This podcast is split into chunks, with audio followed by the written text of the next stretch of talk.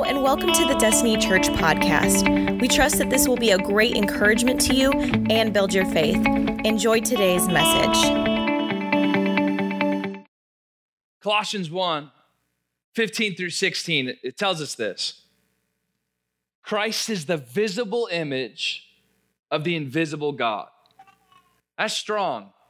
It's confusing, it's mysterious, but nonetheless, it's the truth. Christ is the visible image of the invisible God. It goes on to say he existed before anything was created and is supreme over all creation. For through him, God created everything in the heavenly realms and on earth. God is the author of all of our stories. Amen. He made the things we can see and the things we can't see, such as thrones, kingdoms, rulers, and authorities in an unseen world. Then at the end, it says, everything was created through him and for him. So if you're in this room this morning, I want you to understand that you were created through Jesus and for Jesus. That's why you got breath in your lungs. That's why you're here. And it's why God is constantly trying to reveal himself to you. Now, this idea to us that Jesus is God and that everything was created through him and created for him, uh, uh, you know, that everything was created through Jesus and for Jesus is nothing short of mysterious, right? The fact that there was this man who came to earth who was man, but yet he was God, yet the Father existed in heaven, and he existed in heaven before, then entered the earth through a, a Virgin Mary. It's like, what the heck? This is the craziest story I've ever heard, you know? And not only is the person of Jesus mysterious, but I think 2,000 years removed, as we reflect on who Jesus is and who he is to so many, it's almost as if Jesus becomes mystical, right? I remember when I was a kid, still don't know if it's true or not, if there's any kids in the room, but I was told Santa Claus wasn't real. And you guys know the old expression that hurt people hurt people. You know, it's I was wounded by this. So the first thing I do or think to do is go to my little sister, and if my Christmas is going to be ruined, her Christmas is going to be ruined. because hurt people hurt people. So I said, Jacqueline, I'm not going to believe this. Someone told me that Santa isn't real. She's like, Are you serious? Well, Santa's not real then Jesus isn't real either. And I'm like, oh no. I'm like, whoa, wait a minute. That was not the plan. I just wanted to hurt you, not have you lose your salvation here, okay? This is not the plan. My, I, I go, Mom, Jacqueline said Jesus isn't real and it's all my fault. My mom comes sprinting down the hallway. She drop kicks my little sister. No, I'm just kidding. but we got her straightened. My mom didn't drop kick my little sister. That was a joke we got to straighten out. But I, I, tell that story to illustrate this point in, in the magnitude of who Jesus is considered to be. We often forget that even historical documents prove Jesus was a real person who actually existed and walked on the earth there are secular, not, not from Christian writers, not, not from the disciples, there are secular historical documents, non Christian secular historical documents written in the first century that say there was a man they called Christ who was crucified. This is in the history books. The question for us, church, is not did Jesus exist? Jesus existed. Right. We have historical evidence and proof that a man named Christ walked the earth and was crucified. The question is not, did Jesus, Jesus exist? The question is, who is Jesus? Who is he? And the answer to that question is Christ is the visible image of the invisible God. Christ revealed himself to humanity as the Messiah and the Savior of the world through an event. And leading up to this point, you know, as we, as we peer back 2,000 years ago, right, right before the cross, leading up to the cross, Jesus is teaching people about the kingdom of heaven. He's telling them that the Father, his Father, being God, sent him. And he's also criticizing the religious leaders of the day because they have it wrong. Jesus not only reprimanded the religious leaders for holding people to these impossible standards, These religious leaders who are putting this burden on, this, these works burdens on people to receive salvation. But Jesus also proclaims to be God himself. We see it in John 12. If you got your Bibles, you can turn with me there. John 12, verse 44, this is Jesus talking. It says, Jesus shouted to the crowds, If you trust me, you're trusting not only me, but also in God who sent me. For when you see me, you are seeing the one who sent me. This is with clarity. Very bluntly, Jesus is saying, when you look at me, you look at God. When you see me, you see God. When you interact with me, you're interacting with God, and He sent me. I have come as a light to shine in this dark world so that all who put their trust in me will no longer remain in the dark. I will not judge those who hear me but don't obey, for I have come to save the world and not to judge it. But all who reject me and my message will be judged on the day of judgment by the truth I have spoken. I don't speak on my own authority. The Father who sent me has commanded me to say and how to say it, what to say and how to say it. And I know his commands lead to eternal life. So I say whatever the Father tells me to say.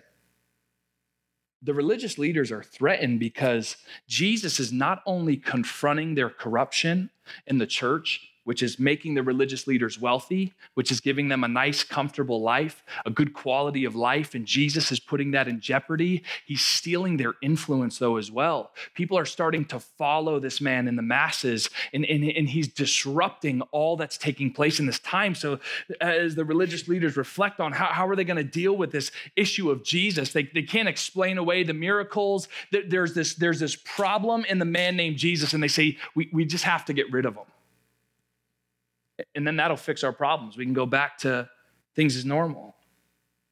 So the high priest charges Jesus with blasphemy because Jesus is claiming to be God, the Son of God. But because the Jews at the time they didn't allow for capital punishment, they actually instead they bring Jesus uh, to the Roman government because they want him to be put to death for his crimes. So this is where Pilate enters the story. If you're familiar with, with the Easter story, in Pilate, uh, eventually, uh, what almost seems like against his own will, and you know, even against the will of his wife, he he he still decides to have Jesus uh, die a Roman death, which was the most brutal, most torturous. Uh, this this type of death was even uh, you know illegal in, in, in other parts, and so Jesus is flogged with a lead tip whip a lot of times that would kill people before they even got to the cross. But then he's nailed to a cross and he's killed. Shortly after Jesus is killed, there's a man named Joseph who followed Jesus. He was a disciple of Jesus. And he asked for the body of Jesus. He's a wealthy man, he, he owns land. He has a tomb that's unused, and he asked permission to take Jesus' body and puts him in the tomb. So, this man named Joseph takes the body of Jesus, puts him in the tomb, closes the tomb, um, so that, that's kind of the intro, but this is where, where the story gets good. We're going to turn to Matthew 27.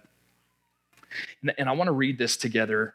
So this is after Joseph has, has put him in the grave. It says this The next day, on the Sabbath, the leading priests and the Pharisees, who are the religious leaders of the time, the guys I just told you about, they went to see Pilate. And they told him, Sir, we remember what that deceiver once said while he was still alive. They're talking about Jesus. They're like, hey, we remember what Jesus said. He said, After three days, I'll rise from the dead. So we request that you seal the tomb until the third day. This will prevent his disciples from coming and stealing his body and telling everyone that he was raised from the dead. If that happens, we'll be worse off than we were before. So, what they want to do is they want to solidify the situation to make sure no one can, you know, this story of him coming back from the dead and he's going to rise again and his, his body will be raised. We're going to make sure that doesn't happen.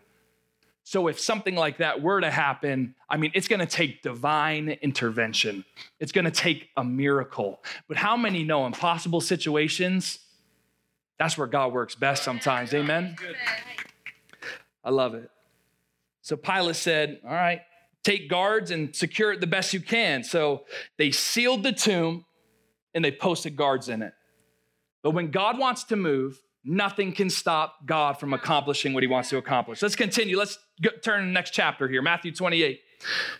Nobody turned, so I'm just assuming it's uh, right under what you were just reading. Matthew 28 it says, Early on Sunday morning, as the new day was dawning, Mary Magdalene and the other Mary went out to visit the tomb, and suddenly there was a great earthquake. For an angel of the Lord came down from heaven, rolled aside the tomb, and sat on it. His face shone like lightning, and his clothing was as white as snow. And the guards shook with fear when they saw him, and they fell into a dead faint. Then the angel spoke to the woman, Don't be afraid, he said. I know you're looking for Jesus who was crucified, but he isn't here. He isn't here. He has risen from the dead, just as he said he would happen. Church, this is, this is the Easter story, man. And this right here is the greatest love story ever told.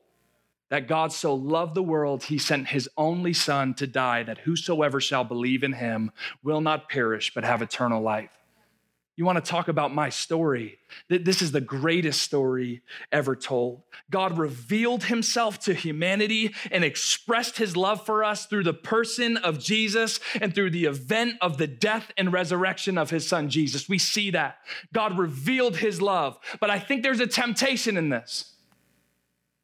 I think a lot of times we peer back at this event that happened 2,000 years ago, and there's this temptation to believe or to just accept that God revealed himself to humanity and it stopped at the empty grave. But let's not fail to recognize that the grave is empty, which means he is not in there. Let's not fail to recognize that an empty grave tells us a greater story. An empty grave tells us that Jesus is not dead, he is alive, he is active, and he is still revealed revealing himself to humanity today. Right.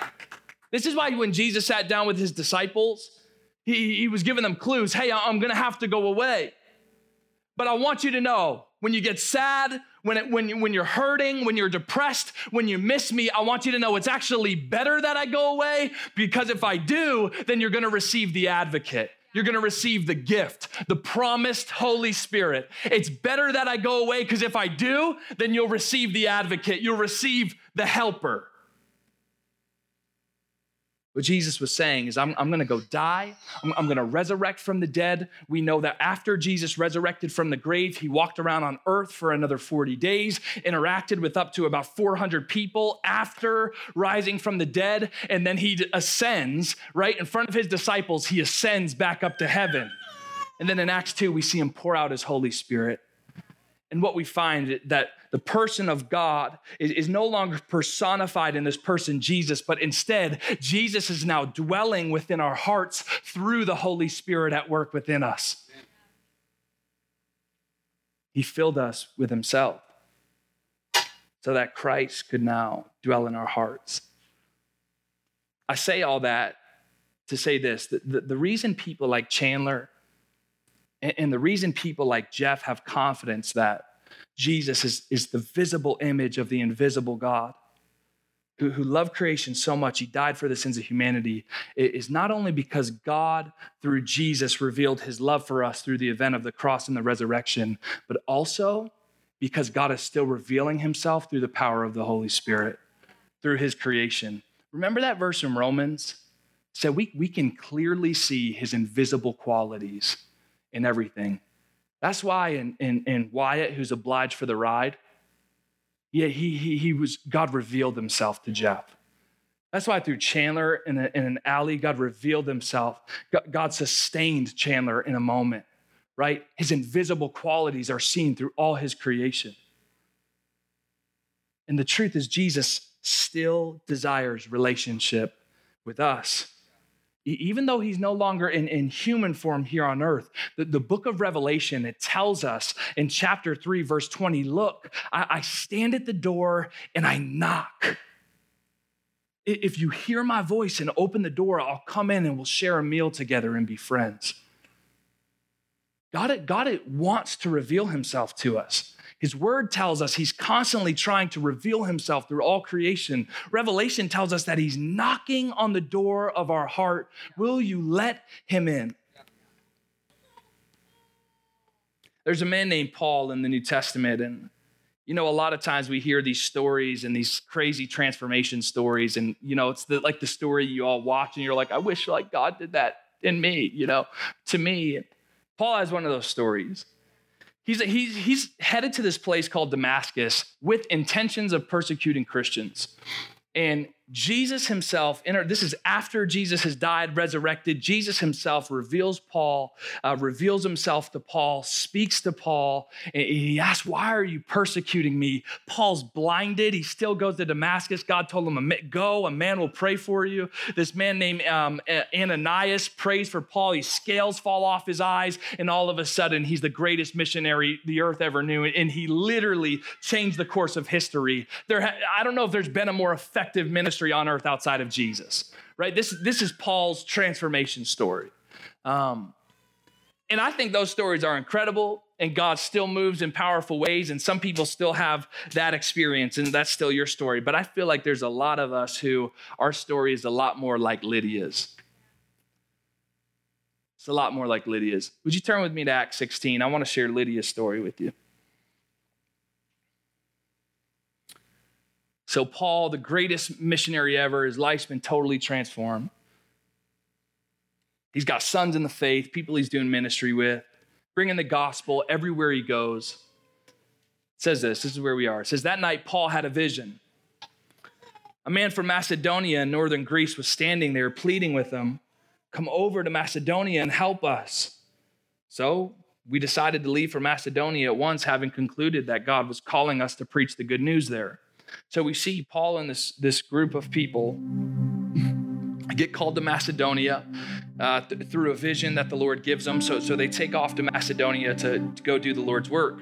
Verse 11, it says, We boarded a boat at Troas and sailed straight to the islands of Samothrace, and the next day we landed at Neapolis. From there, we reached Philippi, a major city of that district of Macedonia and a Roman colony. And we stayed there several days. On the Sabbath, we, we went a little way outside the city to a riverbank when we thought people would be meeting for prayer, and we sat down to speak with some women who had gathered there. So they go off, you know, into the woods by this little creek. They see a, little group of women, and they start to share the gospel with these women here. They start to share the story that Christ has made us new, that He resurrected from the grave, right? It says this. Verse 14 One of them was Lydia from Thyatira. She was a merchant of expensive purple cloth who worshiped God. But, but check this out it says, as she listened, as she listened, the Lord opened her heart and she accepted what Paul was saying even as I was preparing this, even as, as we prayed over this, this moment, I really believe there's people in the room where God right now, He's opening your heart. And, and you need to accept what, what Pastor Mark is saying.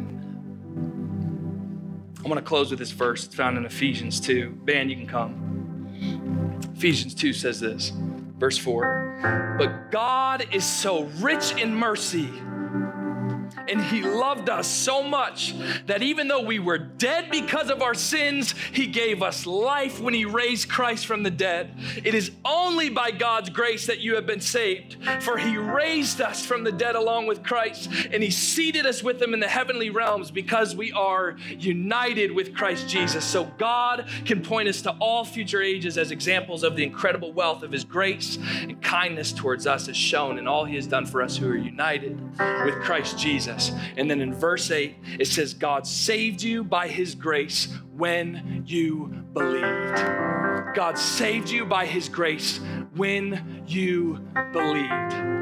There's power in belief. There's salvation in our belief of what Jesus has done. Thank you so much for joining us. Special thanks to those of you who give to this ministry. It's because of you that this ministry is possible. You can check out the link in the description to give or visit destinychurch.me slash give. Don't forget to subscribe and share with your friends. We love you and have a blessed week.